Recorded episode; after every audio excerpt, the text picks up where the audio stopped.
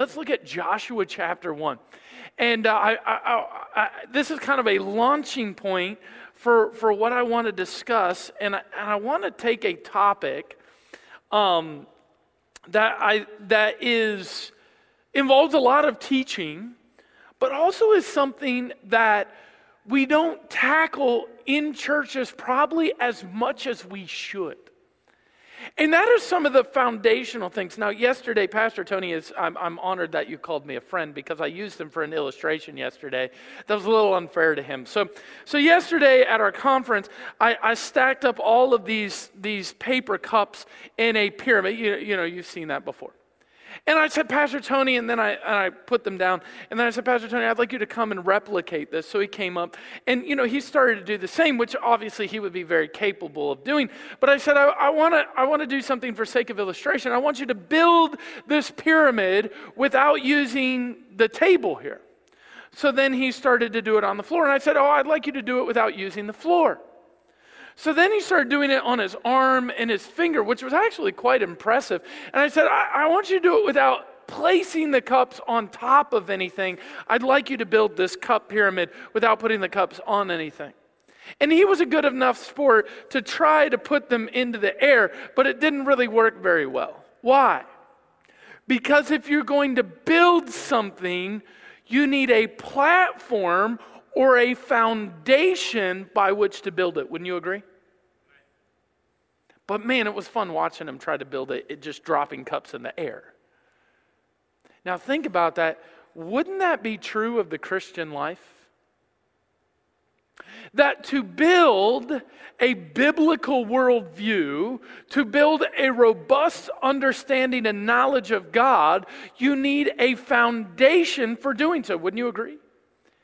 And the foundation that God has given is oftentimes what we call general revelation. God has revealed himself in the world outside of Scripture, and that revelation verifies the truth of Scripture.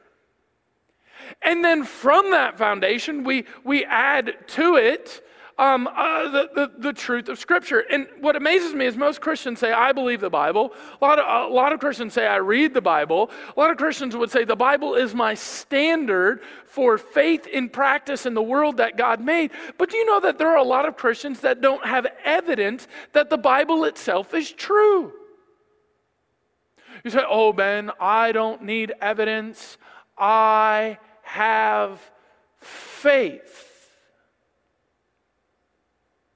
And my question to that person is why? Why would you have faith without any good reason for having the faith? Did I lose some people? Muslims have faith in the Quran. I'm not trying to be inf- offensive if you are a Muslim coming and visiting us today, but, but I'll tell you, I do not believe the Quran is true. In fact, the Quran is not true. Now, there's some things in the Quran that are true. There's some things in a lot of books that are true, but it doesn't make the, the, the whole of the work true. I mean, there's some good teachings from the Buddha, but, but the teachings of the Buddha will not bring you to eternal life. In fact, there's only one way. Jesus made this declaration in Scripture. He said, I am the way, the truth, and the life.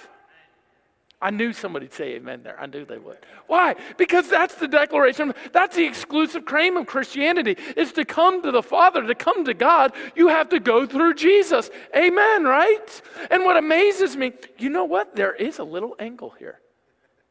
It, it, it slopes down just a touch. I got to be careful. I almost fell off in the in the. Well, actually, I did fall off, didn't I? I just didn't face plant. Fun times. You should have seen it. It was thoroughly embarrassing. If you think this jacket was red, my whole face was redder than the jacket. Um, anyways, uh, the, the Bible, what amazes me is a number of Christians that don't have a foundation to say the Bible is true. They just go, well, I just have some type of blind faith. And God does not call us to that. In fact, in Romans chapter 1, it says the invisible things, because God is an invisible being, the invisible things of Him from the creation of the world are actually clearly seen, being understood by the things that are made, even His eternal power in Godhead so that they are without excuse. What amazes me is the number of Christians that ignore the, the massive amount of evidence and just jump over here and go, I just want to have faith. Now, understand, because God is transcendent, there are many things I have to trust Him on, aren't there? In fact, salvation is one of those things. The devil knows that God exists, but he doesn't believe in God. There's a difference between knowing and believing, right? Uh, faith is going, there are things about God I don't understand. I don't know why a holy God would send his one and only Son to die for me. I can't imagine or understand that. But by faith, I trust that he is the one and only way. But I will say you that faith is grounded in rational evidences that, that produce truth. In other words, there are things I can look at that, if the Bible is true, that verify it's truth. And today I want to look at that today. Now let's look at, at Joshua chapter 1. And oftentimes I think we as Christians need to have a foundation for the faith by which we have. Joshua 1. Now, after the death of Moses, the servant of the Lord, it came to pass that the Lord spake unto Joshua, the son of Nun. So he did not have any parents.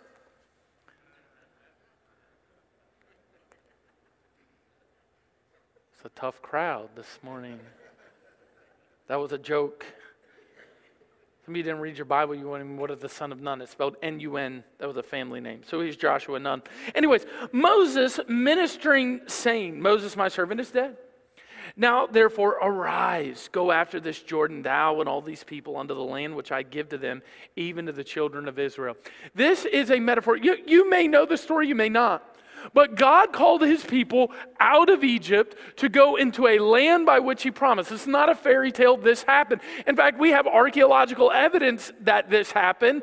Um, in fact, I, I uh, today, uh, or I follow several Israelis, um, one of well, many of which would advocate for the Israeli nation state. I believe that God gave that land to Israel. The reason why I believe Israelis have the right to be in the Middle East and to be in their country is because God gave it to them. And we actually find this here. So God calls them out of Egypt. He gives them a land that they promised and they're going in. And now it's Joshua's responsibility to take over. This is a matter of that's exactly what they did. They went in, they conquered the land, and inhabited it. Now, I, I can tell you, um, this is a metaphor, and it often is in Scripture, for the Christian life. So not only did God have promises that He gave to Israel, but can I tell you, God has promises He gave to you. And those promises are available through a conquest. There is a battle that you're facing with the devil today. And so the, these promises, what amazed me is the Bible even says there's some Christians that will seize those promises, and there's others that won't. They'll stand on the sign. that was true of Israel. And so, how, what was the key to success in claiming these promises? So here's what God says. Look down in verse 6 Be strong. That's good advice if you go into a battle, right? Well, it, well, if you believe we're a part of a spiritual battle, don't you believe you, you should be strong? Be strong and very courageous. Or, excuse me, be strong and of a good courage.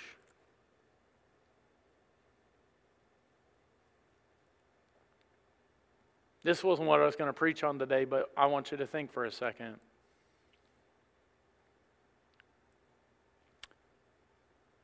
For almost two years plus, the media, the cultural bend was pushing us to do the opposite of this be afraid and hide in your house. And literally, the Word of God says, be strong and courageous. Hmm. Whew. Man, that's something there. I, I, I, don't get mad at me. It's what the Bible says. Be strong and of a good courage, for unto this people shalt thou divide for an inheritance the land which I swear unto their fathers and to give them. Only be thou strong and very courageous, that thou mayest observe to do according to all the law which Moses my servant commanded thee. Turn not from it to the right hand or to the left, that thou mayest prosper whithersoever thou goest. Look at this, verse 8. This book of the law shall not depart out of thy mouth, but thou shalt meditate therein day and night, that thou mayest observe to do according to all that is written therein. For then thou shalt make thy way prosperous, and then thou shalt have good success. The Bible gives a path to prosperity uh, which is not naming it and claiming it, it is walking in the truth of the word. That's the Bible's path to prosperity, is that we stand in the truth of God's word, that we walk in the truth of God's word. We don't turn from it this way or from this way. And then when we're walking in the principles of God's word, we will find prosperity. But this is my question today. How do we know that the Bible is true? Isn't that a good question? What I'm going to share with you as part of our gospel evidences series, I almost wanted to call it gospel foundations because it's foundational to the method, message of the gospel. This gospel evidences series deals with questions like Does God exist? Is the Bible reliable? Why would God allow bad things to happen in a world that He controls? Did Jesus rise from the dead? And do you know there is evidence and answers for each of these? This is a nine lesson series. At the end, I'm going to tell you how you can get it. But I want to give you part of that series, just a snippet of it uh, here this morning. So we're asking this question Is the Bible reliable? And there are two important questions that kind of fall out of this question Is the Bible reliable? Now, before I get to this, I want to give one qualifier, and that is the Bible actually tells us to love God in three ways with all of our heart. We did that as we sang today. Hopefully, you did with all of your heart, with all of our soul. That's our decision making process. When you say no to evil and yes to good, you're loving God with your soul. You're, you're making choices. That's your decision maker. You're saying, God, because I love you, I'm going to say no to this. Because I love you, I am going to say yes to being in church today. But do you know there's another element that often we forget in Christianity? It says to love God with our heart, our soul, and our mind. So today we want to do some teaching, and hopefully in this you will learn, but you're going to have to use your brain, especially because I'm going really fast, all right? So, number one is the question do we have the Bible? The next question is did God write the Bible? What I mean by do we have the Bible? Um, is specifically because of the vast number of ancient copies and fragments of the Bible. Um, how do we know that the Bible, having been copied so many times, is what the original writers wrote or the original penmen wrote? How do we know we have it? Because isn't it possible that this person copied it wrong and then this person copied that wrong? And we really don't have really what the original was today. And there's a lot of people that would claim that we don't, but it's really, there isn't any intellectual or, or historically sound scholars that would make this claim for this reason. We have more ancient fragments and copies of the Bible to compare and contrast for accuracy than any other ancient document that exists in the world by about a hundredfold. In fact, in most books, it's a thousandfold that we have ancient copies of. And in fact, it's really interesting. Maybe you've heard of the Dead Sea Scrolls. There's a young man uh, years ago uh, hiding um, from a. Uh, uh, from the, the, there was like a like an army coming. He ran into a cave and hide, and he was throwing rocks in the back of the cave, and he heard these weird plunks. And come to find out, um, these uh, all of these scrolls had been put in pottery in the back of this cave, and it was this amazing discovery. Well, he didn't know it was amazing. Pulled the pottery out and actually sold one of these scrolls that was in there at a market. It got passed around, and come to find out, this was the ancient scroll of Isaiah that was like thousands of years old. Well, we did some comparison and contrast, and come to find out, do you know there was to the Isaiah that we have today, based on this text of Isaiah that's thousands of years old, do you know there were only six differences? All of them, uh, five of them were capitalization differences. Like they capitalized this letter and the copy did not capitalize the letter. And the other was a different way of spelling one of the words. Other than that, word for word, every, every, I mean, isn't that incredible? like thousands of years gap. And we're not talking like, oh, the basic idea was there. We're talking every single word. The only difference was is one was capitalized and one wasn't in a few scenarios. I think we have a reliable text in terms of transmission. Now, uh, uh, the, the, Bible is the most reliable ancient document we possess today. That is a historical fact. Now, just because we have what they wrote doesn't make the Bible a book from God. Because a man could write something and it be copied accurately. Now, I will say the preservation of Scripture gives a lot of validity to Scripture. I mean, it has been miraculously preserved. So it does give some validity. But that doesn't, I mean, it's possible by chance a book could be preserved, right? Uh, so then we have another question Did God write the Bible? Now, if we're asking this question, what would be some indicators that would help us answer this question. So if I say, hey, did God write the Bible? How could I know that God wrote the Bible? What would be some indicators? We're not allowed to ask questions in the main service at church, so I'll keep going. I will give some if that's okay. Uh, characteristics of a book written by God. Number one, would you agree that God would claim to be the author? If God was going to write a book, he wouldn't do so anonymously, right? So, one of the questions I'm going to have when I come into this conversation is well, did God write it? Number two, this book that God wrote would be able to make scientific discoveries or, or claims that predate the scientists discovering the claim. Because if God is the creator of the world, he would know how the world is made. Therefore, he could make claims about the world before a scientist discovered it. Would you agree with that? You know, we find that in Scripture. Number three, a book written by God could make predictions about the future. Anybody ever hear, heard of Nostradamus? Okay, so this was really popular several years ago, especially when the when when the, September 11th, the, uh, sadly the, the, the trade towers fell because there was this strange prediction in Nostradamus's writings that that that you could kind of parallel. But if you know anything about the writings of Nostradamus, most of it was him getting high and just writing stuff that makes no sense at all. In fact, there's tens of thousands of pages that we have written by Nostradamus, 99% of it doesn't even make sense. It's not even intelligible. Like you can't even read it. But every once in a while, he'd write something, and you can make a faint parallel to Scripture. But do you know the Bible has prophecies about Jesus, over 230 of them, that predict his exact birthplace down to the city? that predict what the Roman soldiers would do with his clothing once they removed it from him being hanging on the cross.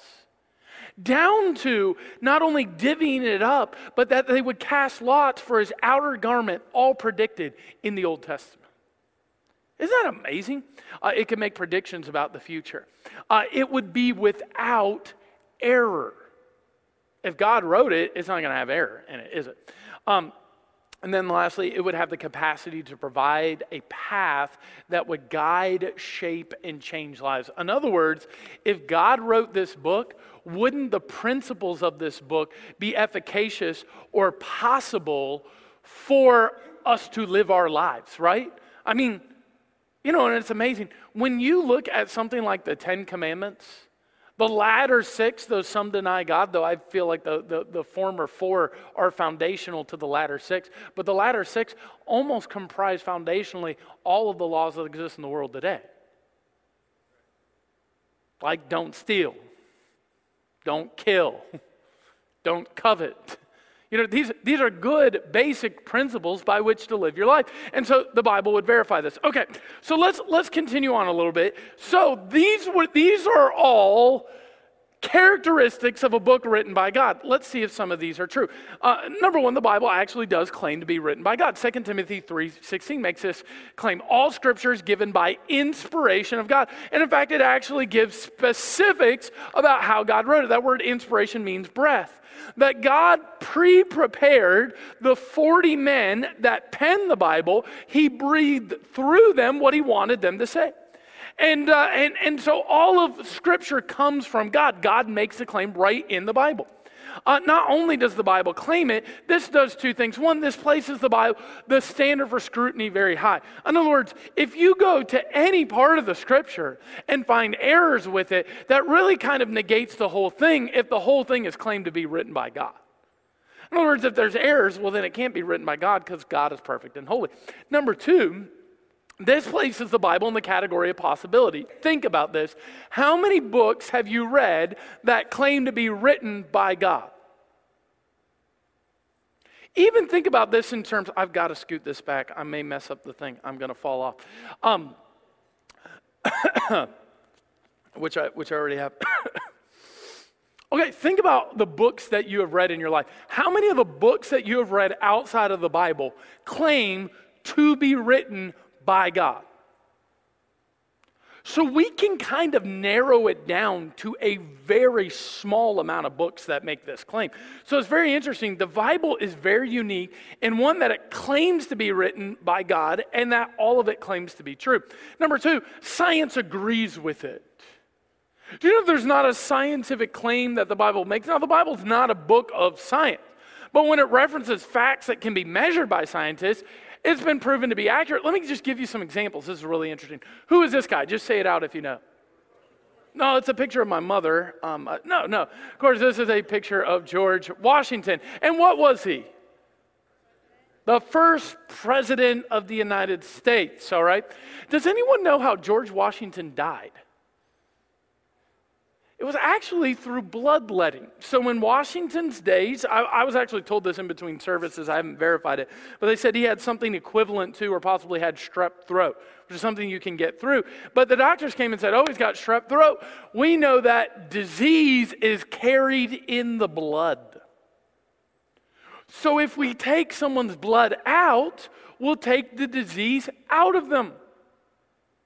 And so that's what they did to Washington. They emptied his body, and I don't know if you've ever heard this, but back in the day, they used to call doctors leeches. That's how they put the they put leeches on them, and they'd suck the blood out of them. And uh, and so that's what happened at Washington. And he died because they took his blood out. Now, sitting next to the on the nightstand next to the bed that Washington died in was a copy of scriptures, and it makes this claim in Leviticus 17, verse 11: "For the life of the flesh is in the blood." If Washington's doctors would have consulted the Bible, he'd still be alive today. But he probably wouldn't have died then because they didn't have a full understanding of the blood. But do you know who did have a full understanding of the blood? The author of the book of Leviticus, who providentially was God. God knew.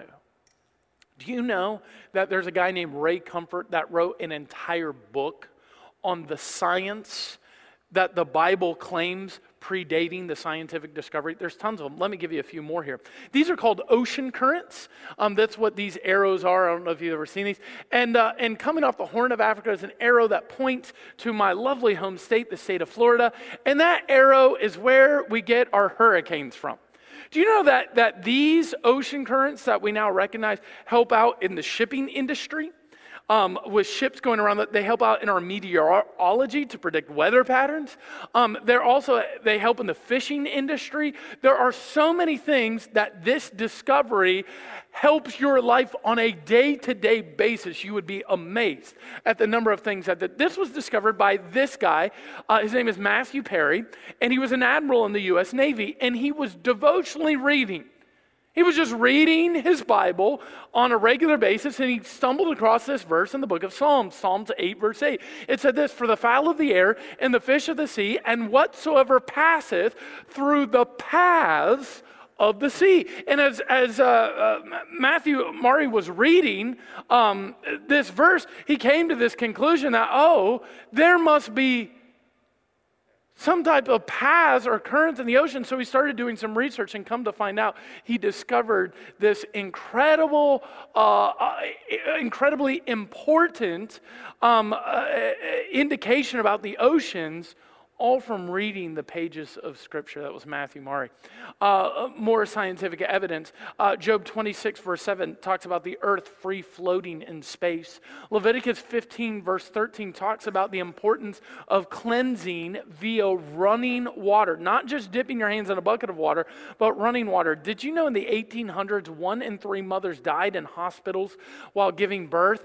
And after washing their hands between patients, the number dropped to less than 2% of deaths of mothers giving birth in hospitals. Think about that, because doctors were going from one patient and then to the next patient, and they were literally killing the mothers, not being aware that they needed to wash their hands with running water. I'll also say this I'm very thankful for the advancement of medical science, but even so, m- medical doctors don't always get it right.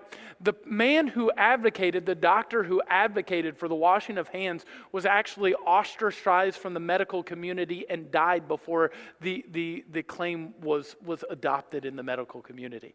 And uh, so I think it's sometimes good for us to understand that when people say follow the science, I want to follow the science, not always the claims of scientists. Does that make sense?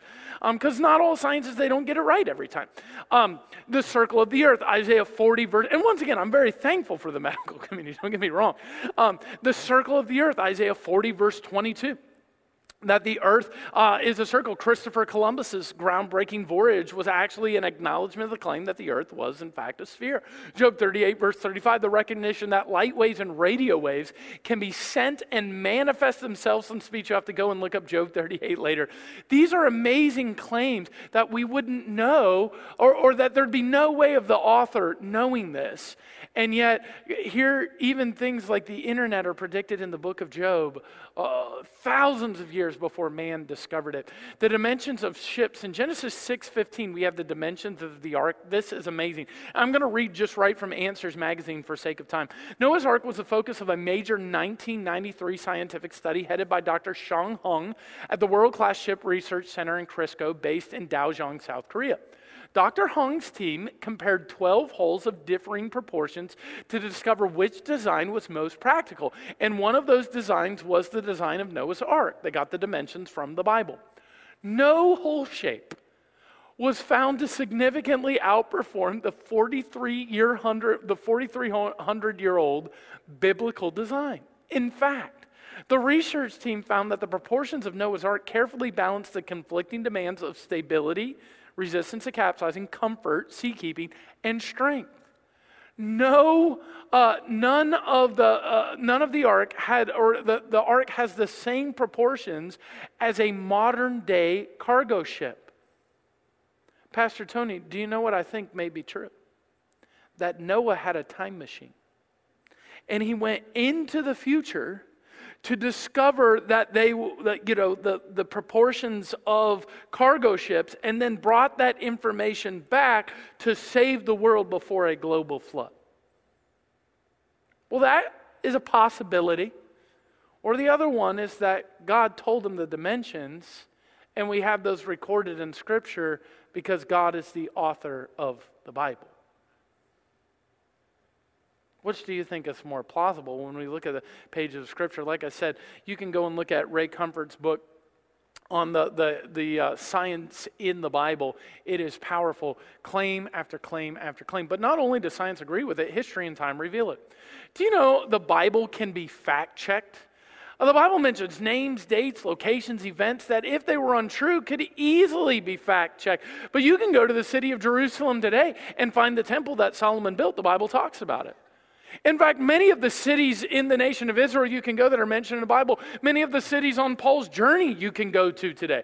Uh, uh, um, in fact, to this day, you can go to the island of Cyprus and read the, the name, and not only that, the title of the proconsul on the island, Sergius Paulus. They actually dug up a, a a big monument to this guy, Sergius Paulus. The Bible actually talks about him. I mean, there's, there's tons of these. In fact, people, skeptics said the Bible was incorrect because they spelled the name Paulus incorrectly, which was not the standard spelling of the name. And do you know, when they dug that thing up, uh, Paulus was actually spelled correctly, the, the way the Bible spelled it. I mean, like, this is down to the letter, the type of stuff we get.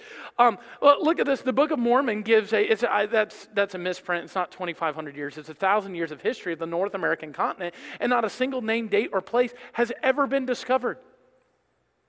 Do, do you know that not one occurrence or battle or city in the Book of Mormon has ever been discovered? I'll tell you why that is because Joseph, Joseph Smith made the thing up. Uh, the Bible was not made up. It is a historical account. Now, it was inspired by God, but it is also a historical account of real events. I try, and I often say this, but I often call what happened in the Bible stories. That's not always the best term to use because when kids hear that, they think, oh, yeah, I heard a story about Jack and the Beanstalk. That's a story. These are accounts. This is what happened. All right, I'll keep going on. Um, Here's some examples of the evidence. There are thousands of artifacts and key pieces of evidence that verify the narrative of Scripture in its accounts of battles, cities, and people. We only have time to go over one today, but this one is powerful. This is why I chose the book of Joshua. The walls of Jericho are some of the most amazing pieces of evidence. And understand, the battle at Jericho is one of the oldest historical battles ever recorded, period. And what's interesting, and I want to start this investigation, and we'll end here, but I want to start the investigation of the walls of Jericho by, by actually talking about, a very conservative, right leaning periodical newspaper, and that's the New York Times. So we'll begin there. That was a joke. It is not right leaning. Not even they say it is. And here's what John Noble uh, Wilford says It may be true that in the words of the old spiritual, Joshua fit the battle of Jericho and the walls come tumbling down. Now, let me stop here, and you already see the bias of the author coming out. He does not want to claim that the Bible is true. He doesn't want to say that. But just so you know, the whole spiritual, Joshua fit the battle of Jericho and the walls came tumbling down, that's from the Bible. He just wants to attribute it to a song instead of scripture. But, but the point is, is what he's saying is, he's not saying this is what the Bible says, but that's essentially what he's saying.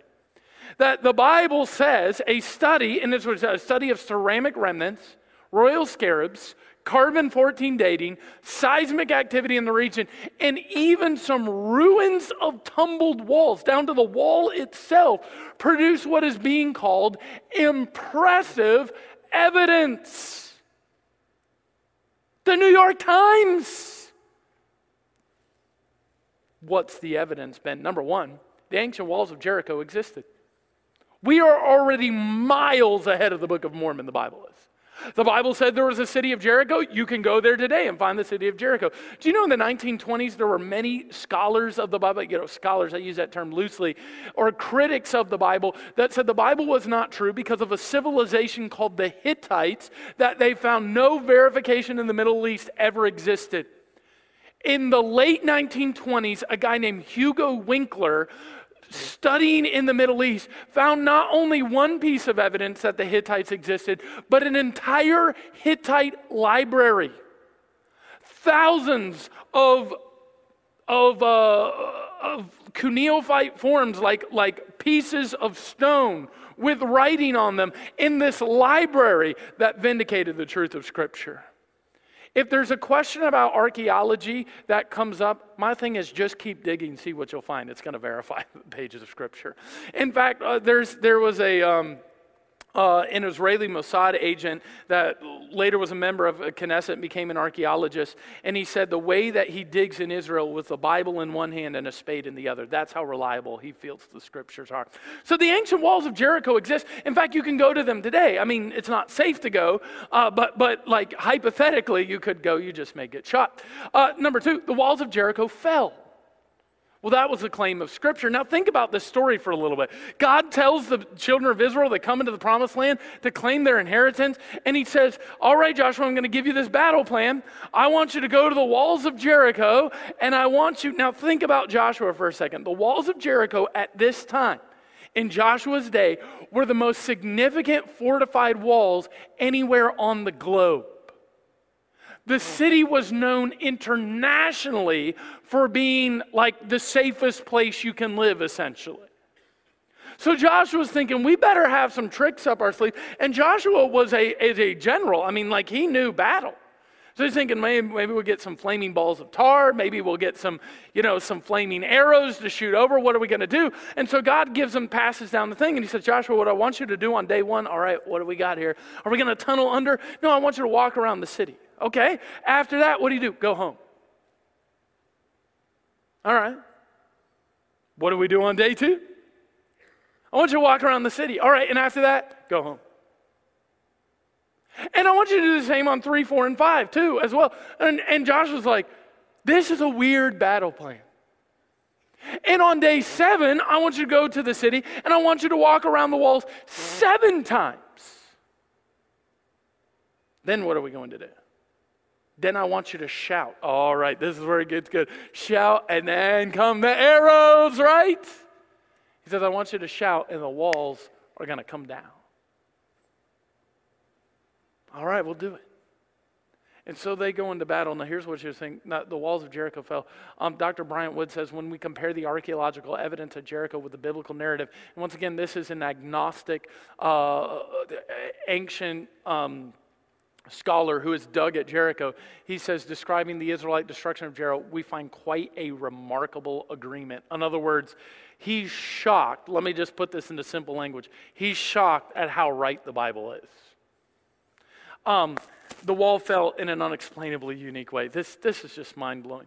So in Joshua 6:20 the Bible says this, so the people shouted when the priests blew the trumpets, and it came to pass when the people heard the sound of the trumpets and the people shouted with a great shout that the wall fell down flat so that the people went up into the city every man straight before him and they took the city. Now, there's some really interesting things about the account of the walls of Jericho. One was that they were supposed to burn the city with fire. Another was they weren't supposed to take anything out of the city. Remember, if you remember the story, Achan took some things out he wasn't supposed to, and there was a massive catastrophic event at the next battle they had because of the wrong that Achan did. But they also, the Bible tells us that they attacked the city at time of harvest, which I'm going to get to. But this was a unique aspect that when the walls fell down, they fell in a way that everyone was able to go straight before him. What does straight before him mean? It does not mean like this, right? What does straight before him mean? Have you ever seen a group of troops march?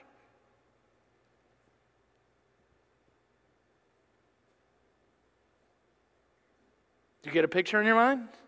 Like multiply me at a bunch of times over, and you have a whole bunch of troops going straight before. Now, if there was an earthquake, could they have done that? No, because they would have had to climb through the rubble. They would have made a bunch of single file, single file lines going, you know, going through, and then, you know, the, the enemy could have stood there and chopped their heads off one by one as they came into the city. So, why is it so important that the wall fell down flat? This is fascinating. Dr. Kathleen Kenyon digging at Jericho. And my friend Brad has dug there as well. He goes, Ben, it's amazing. When you dig at Jericho, we find that not only do the walls fall, but they fell underneath themselves. That word flat in the Hebrew uh, is actually translated into English in every other usage of the word, and I believe there's over a hundred in the Old Testament. It's always translated into English under.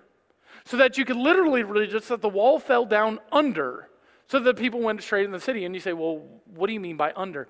Brad has dug there and he said the wall literally fell in half, and the top part of the wall crumbled, making a ramp that they could walk straight up into the city over the wall. Man, when God does a miracle, He takes care of it.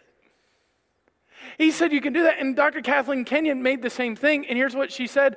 And I, she's got this long, you know, multiple page article about this. But basically, she talks about these fallen red bricks that pile nearly to the top of the revetment or the leftover part of the wall. That there's this angle or this ramp that occurred. So when the people shouted, the top part of the wall breaks down and they could walk in one by one right next to each other, just like they were walking right through an open field according to Scripture. We actually have archaeological evidence of this.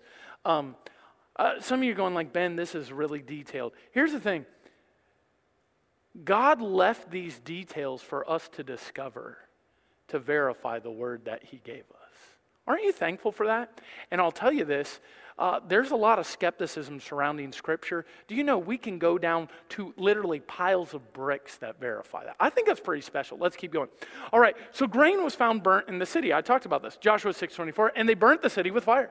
And all that was therein, only the silver and the gold and the vessels of brass and of iron, they put into the treasury of the house of the Lord. So they just burnt the whole thing.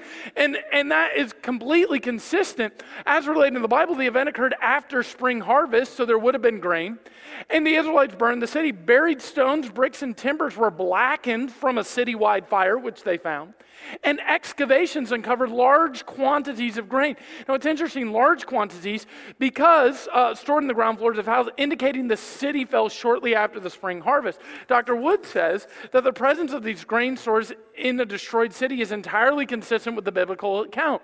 The city did not fall as a result of starvation siege, which would have been the way you would have typically attacked Jericho. You wait outside till everyone starves to death and they can't come out of the city, and then you go in. But he says that was the common ancient times. Instead, the Bible tells us Jericho was destroyed after but seven days. In other words, the Bible's account actually lines up with the archaeology, but this is the best part of the whole thing.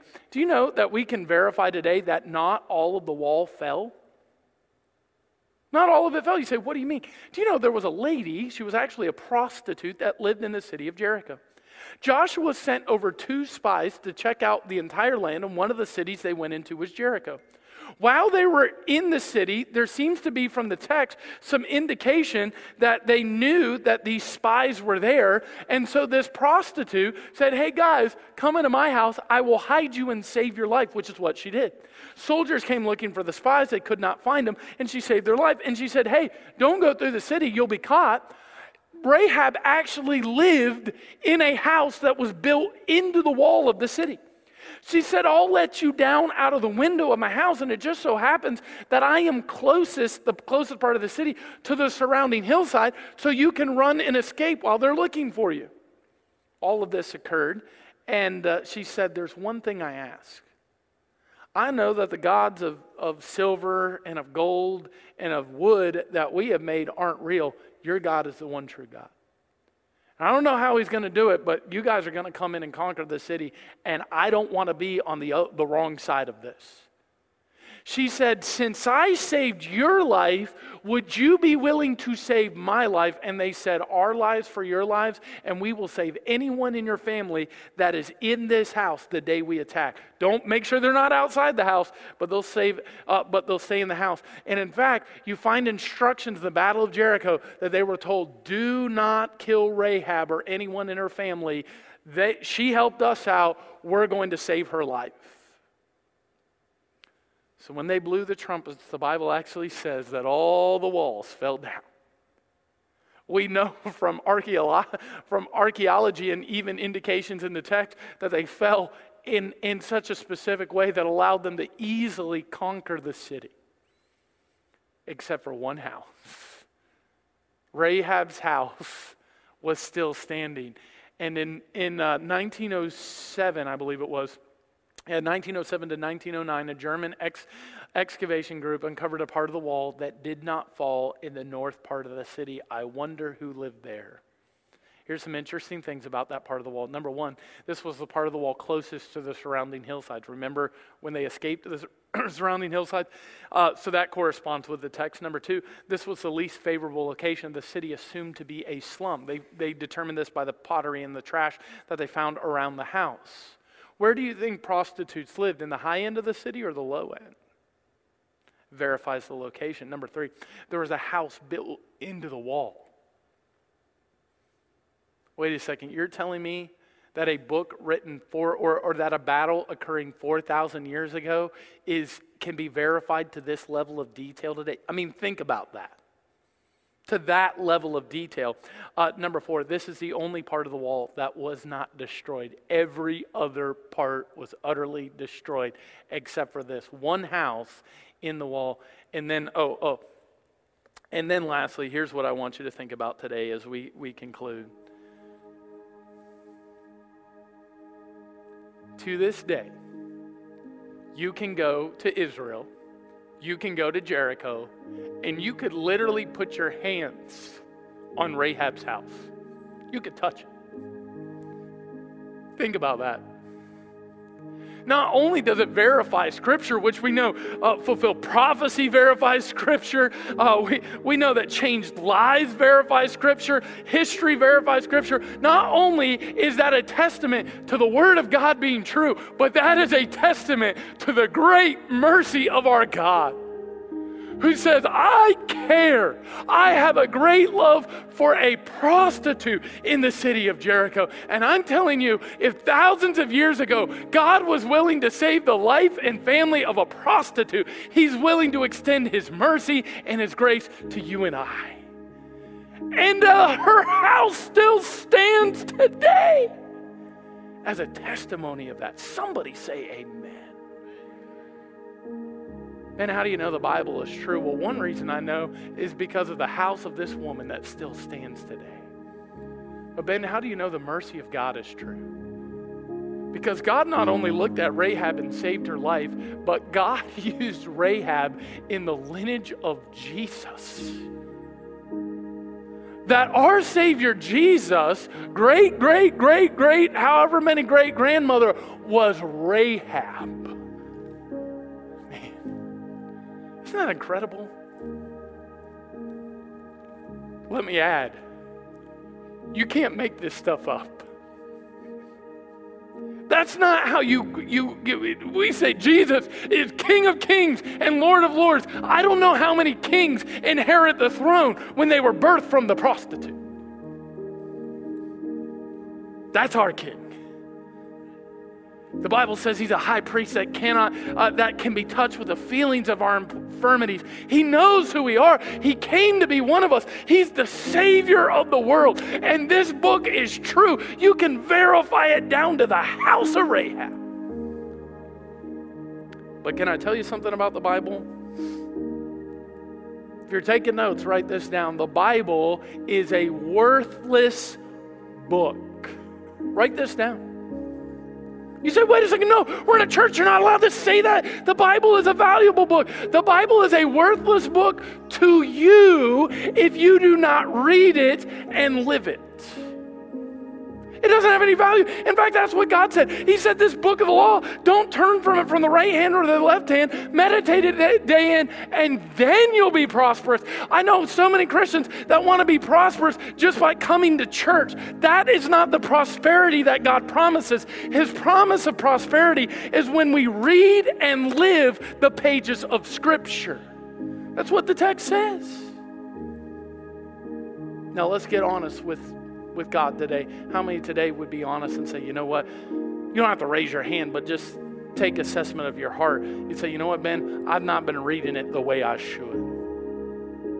Do you know the evil one doesn't want you to read it?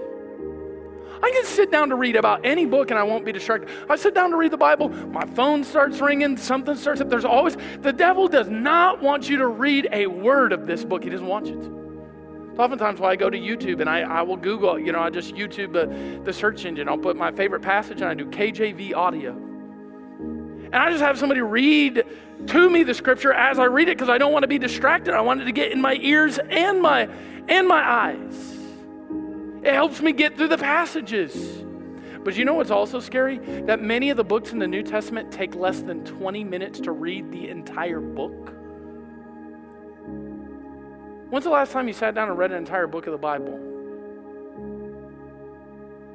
When's the last time you sat down and watched a 30 minute show on Netflix? Think about that for a little bit. Football game takes three hours to watch. Book of Genesis, about two and a half to listen to. I want to give you some truth, but I want to give it in love today. Maybe you're missing out on some prosperity in your life because you're not reading the truth of the Bible and living the truth of the Bible. So, oh, Ben, I want to see favor on my children. I want to see favor in my family. Well, are you reading the Bible together as a family?